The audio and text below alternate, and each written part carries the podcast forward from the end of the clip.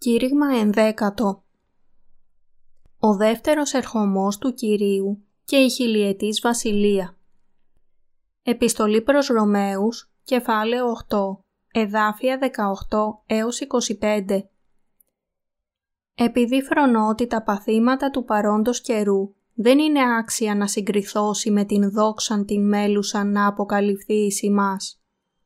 Διότι η μεγάλη προσδοκία της κτίσεως προσμένει την φανέρωση των ιών του Θεού, επειδή οι κτήσεις υπετάχθη στην ματαιότητα, ουχή εκουσίως, αλλά δια τον υποτάξαντα αυτήν, επελπίδει ότι και αυτή η κτήσεις θέλει ελευθερωθεί από τις δουλείας της φθοράς και μεταβεί στην ελευθερία της δόξης των τέκνων του Θεού.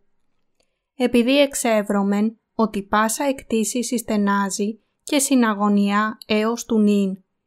Και ουχή μόνον αυτή, αλλά και αυτή, ή την εσέχομεν την απαρχήν του πνεύματος. Και εμείς αυτή στενάζομεν εν εαυτής, περιμένοντες την υιοθεσίαν, την απολύτρωση του σώματος ημών. Διότι με την ελπίδα εσώθημεν, Ελπίς δε ή τις βλέπετε δεν είναι ελπίς, διότι εκείνο το οποίον βλέπει τις, διατί και ελπίζει. Αν δε ελπίζομεν εκείνο το οποίον δεν βλέπομεν, δια της υπομονής περιμένομεν αυτό. Όσοι είναι δίκαιοι επειδή πίστεψαν στην δικαιοσύνη του Θεού, έχουν λάβει την δόξα του ουρανού. Γι' αυτό υποφέρουν με το Ευαγγέλιο του Ήδατος και του Πνεύματος του Ιησού, για να καλύψουν όλους τους ανθρώπους με την δόξα του ουρανού. Οι πιστοί αφιερώνονται στο Ευαγγέλιο της δικαιοσύνης του Θεού και υποφέρουν στην γη επειδή η συμμετοχή στα πάθη του Χριστού είναι ένδοξη και δίκαια. Δεν αξίζει για μας να υποφέρουμε για τον Θεό, τον οποίον τιμάμε και σεβόμαστε βαθιά. Βεβαίως και αξίζει. Είναι μια ένδοξη ταλαιπωρία. Γι' αυτό όσοι πιστεύουν στην δικαιοσύνη του Θεού υποφέρουν για την δική του δικαιοσύνη. Για ποιον υποφέρετε τώρα; Υποφέρετε για τον κόσμο και την σάρκα σας. Ποιο αγαθό θα προκύψει για την ψυχή σας αν υποφέρετε τα βάσανα του κόσμου; Να υποφέρετε για την δικαιοσύνη του Θεού και να πιστέψετε σε Αυτήν. Τότε η δόξα του Θεού θα είναι επάνω σας.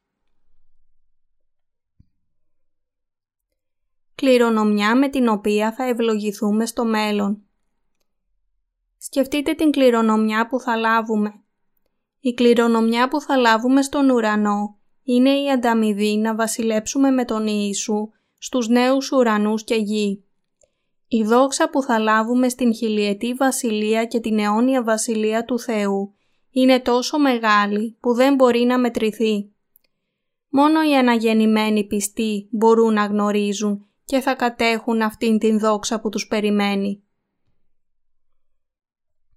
Η ασύγκριτη δόξα Επειδή φρονώ ότι τα παθήματα του παρόντος καιρού δεν είναι άξια να συγκριθώσει με την δόξαν, την μέλουσα να αποκαλυφθεί εις ημάς. Ρωμαίους, κεφάλαιο 8, εδάφιο 18 Συγκρίνοντας την δόξα που πρόκειται να παραλάβουν οι πιστοί με τα βάσανά τους στο παρόν, ο Παύλος είπε ότι η δόξα τους θα υπερεύαινε κατά πολύ τα παρόντα βάσανά τους. Αυτό είναι απολύτως αληθινό. Η δόξα που μας περιμένει είναι σίγουρα πολύ μεγαλύτερη από τα βάσανα που υποφέρουμε τώρα. Η μεγάλη προσδοκία της κτήσης Διότι η μεγάλη προσδοκία της κτήσεως προσμένει την φανέρωση των ιών του Θεού. Επειδή οι κτήσεις υπετάχθη στην ματαιότητα, ουχή εκουσίως, αλλά δια τον υποτάξαντα αυτήν, επελπίδει ότι και αυτή η κτήσεις θέλει ελευθερωθεί από τις δουλείας της φθοράς και μεταβεί στην ελευθερία της δόξης των τέκνων του Θεού.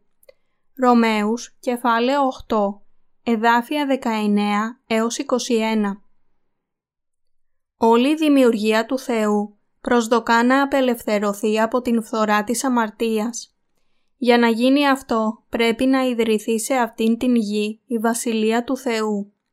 Τα δημιουργήματα αυτά περιμένουν επίσης τα παιδιά του Θεού. να γίνουν οι κύριοι της χιλιετούς βασιλείας. Όλα τα δημιουργήματα περιμένουν λοιπόν να έρθει η βασιλεία του Θεού.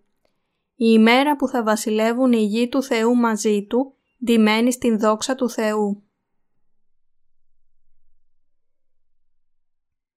Περιμένοντας την απολύτρωση του σώματος. Επειδή εξεύρωμεν ότι πάσα εκτίσεις συστενάζει και συναγωνιά έως του νυν. Και ουχή μόνον αυτή, αλλά και αυτή, ή την έχομεν την απαρχήν του πνεύματος, και εμείς αυτή στενάζομεν εν εαυτής, περιμένοντες την υιοθεσίαν, την απολύτρωση του σώματος ημών. Διότι με την ελπίδα εσώθημεν. Ελπίς δε ή τις βλέπετε δεν είναι ελπίς διότι εκείνο το οποίον βλέπει τις, διατί και ελπίζει.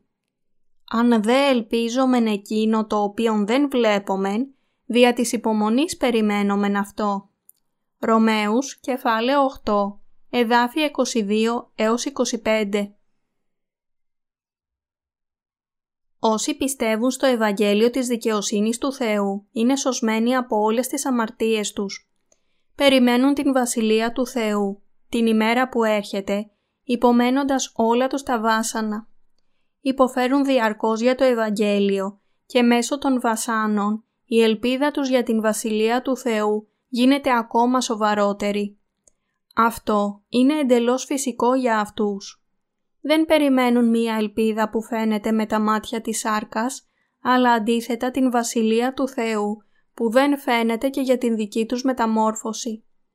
Οι άνθρωποι και όλα τα άλλα πράγματα στον σημερινό κόσμο ζουν μία απερίγραπτα εξαντλητική ζωή. Καθώς συνεχίζεται ο χρόνος, αλλάζει ο κόσμος, καθώς και η τεχνολογία και ο πολιτισμός αυξάνονται.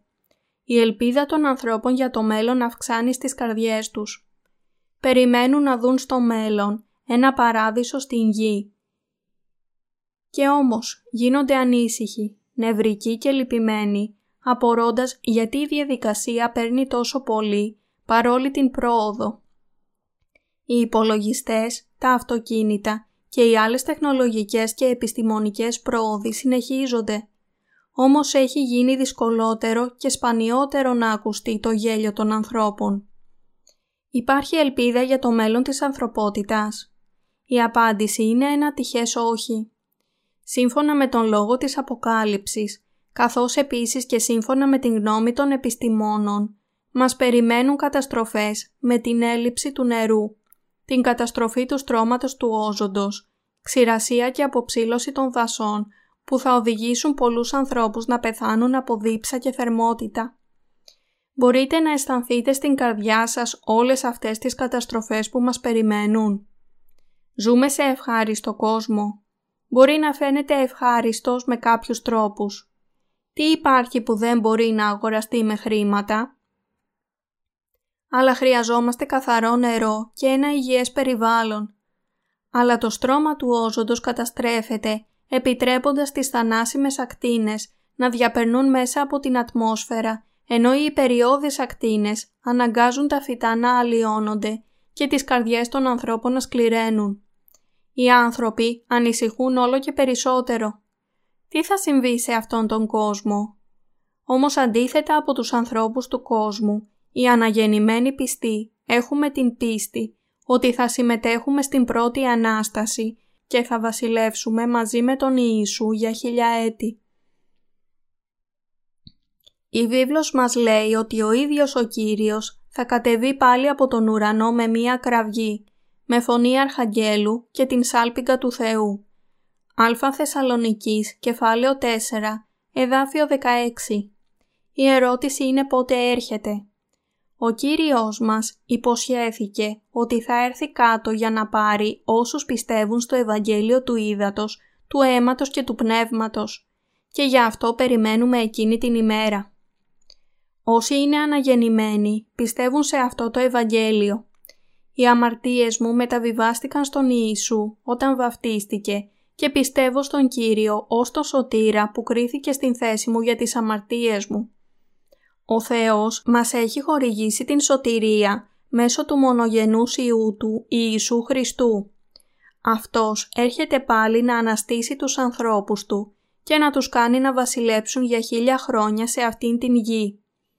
Η βίβλος είναι όπως ένα παζλ εικόνων που πρέπει να συναρμολογηθεί από τους αναγνώστες της. Όταν ο Ιησούς ήρθε την πρώτη φορά, ήρθε για να καλέσει τους αμαρτωλούς να μετανοήσουν. Σήκωσε τις αμαρτίες τους στο σώμα του μέσω του βαπτίσματός του και κρίθηκε για αυτές μέσω του αίματος που έχησε στον Σταυρό. Όταν έρθει πάλι ο Κύριος που κατοικεί τώρα στους ουρανούς, θα αναστήσει όλους όσοι πιστεύουν στην δικαιοσύνη του Θεού για να βασιλέψουν μαζί του χιλιά έτη. Η χιλιετής βασιλεία Όσοι σε αυτόν τον κόσμο αγαπούν αληθινά τους άλλους, είναι παιδιά του Θεού. Είναι οι μόνοι άνθρωποι που διαδίδουν το Ευαγγέλιο της δικαιοσύνης του Θεού σε κάθε χαμένη ψυχή για να τους κερδίσουν στον Χριστό. Ανταμείβουν οι άνθρωποι αυτού του κόσμου τα παιδιά του Θεού; Όχι. Τότε ποιος; Όταν ο Ιησούς έρθει πάλι, εκείνος θα τους ανταμείψει, ανασταίνοντας όσους είναι αναγεννημένοι και επιτρέποντάς τους να βασιλέψουν για χίλια έτη. Η χιλιετής βασιλεία είναι για μας τους αναγεννημένους πιστούς, καθώς ο παρόν κόσμος ερημώνεται, όταν έρθει πάλι ο Κύριος μας, θα ζήσουμε σε ένα νέο κόσμο.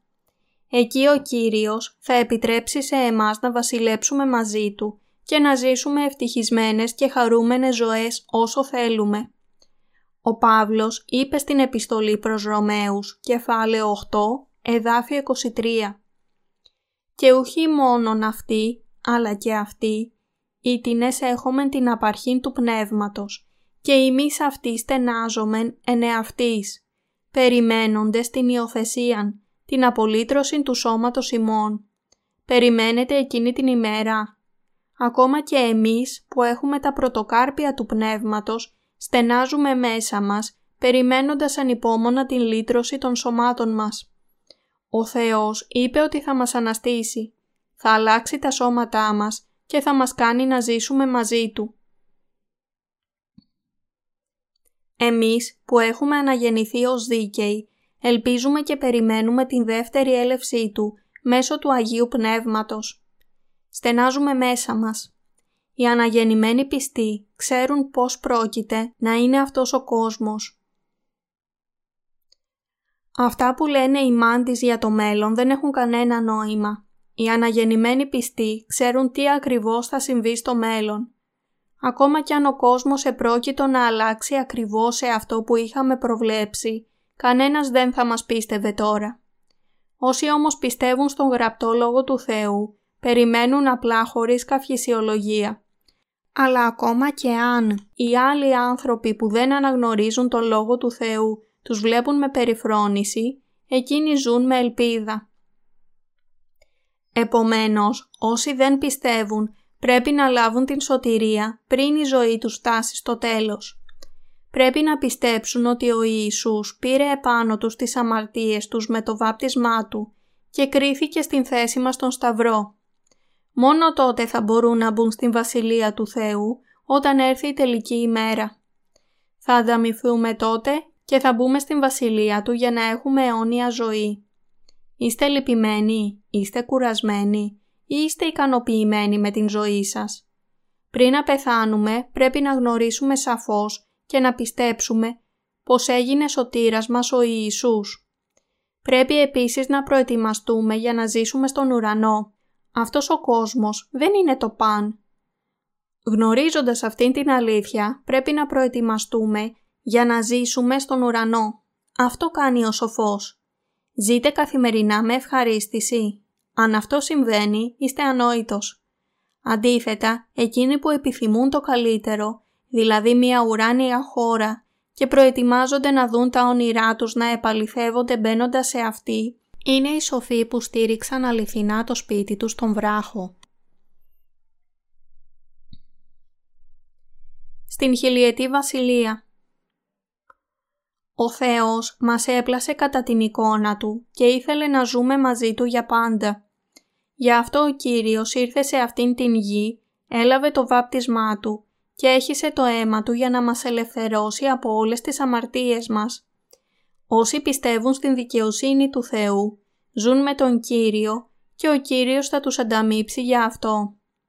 Ο Κύριος μας θα σκουπίσει τα δάκρυα από τα μάτια μας και θα μας ανταμείψει για όλες τις δυσκολίες και την μοναξιά που έχουμε υποστεί. Ο Θεός κάνει νέα όλα τα πράγματα. Θα κάνει να έρθει ένας νέος κόσμος όπου ένα απογαλακτισμένο παιδί θα μπορεί να βάλει το χέρι του στην τρύπα μίας σοχιάς χωρίς να δαγκωθεί. Ισαΐας, κεφάλαιο 11, εδάφιο 8 Πρέπει να πιστέψουμε και να περιμένουμε ανυπόμονα αυτό που δεν φαίνεται, ελπίζοντας για εκείνη την ημέρα με εγκαρτέρηση. Αν λέμε ότι περιμένουμε αυτό που φαίνεται, είμαστε ανόητοι. Αν αντίθετα περιμένουμε αυτό που δεν φαίνεται και πιστεύουμε στον Λόγο του Θεού, είμαστε σοφοί. Μετά από την σωτηρία μας, περιμένουμε την δόξα που αν και προς το παρόν δεν φαίνεται στα μάτια μας, σίγουρα θα έρθει. Ο ίδιος ο Θεός στενάζει περισσότερο από ό,τι εμείς, αλλά εξακολουθεί να μας κάνει να περιμένουμε. Περιμένουμε ανυπόμονα να αλλάξει η σάρκα μας σε πνευματικό σώμα και να βασιλέψουμε όταν έρθει ο καιρός μας. Τι λέει το Άγιο Πνεύμα που κατοικεί μέσα μας; Γιατί μας κάνει να περιμένουμε; Μας κάνει να περιμένουμε την χιλιετή βασιλεία. Ο Κύριος περιμένει να κάνει νέα τα σώματά μας και να ζήσει μαζί μας. Και εμείς περιμένουμε να βασιλέψουμε για χίλια έτη μαζί με τον Θεό. Αλληλούια! Ευχαριστούμε τον Κύριό μας. Οι χριστιανοί ζουν με την ελπίδα τους για τον ουρανό και με εμπιστοσύνη στην ελπίδα τους. Αυτή η εμπιστοσύνη δεν βασίζεται στα συναισθήματά μας, αλλά στον Λόγο του Θεού, ο οποίος δεν ψεύδεται.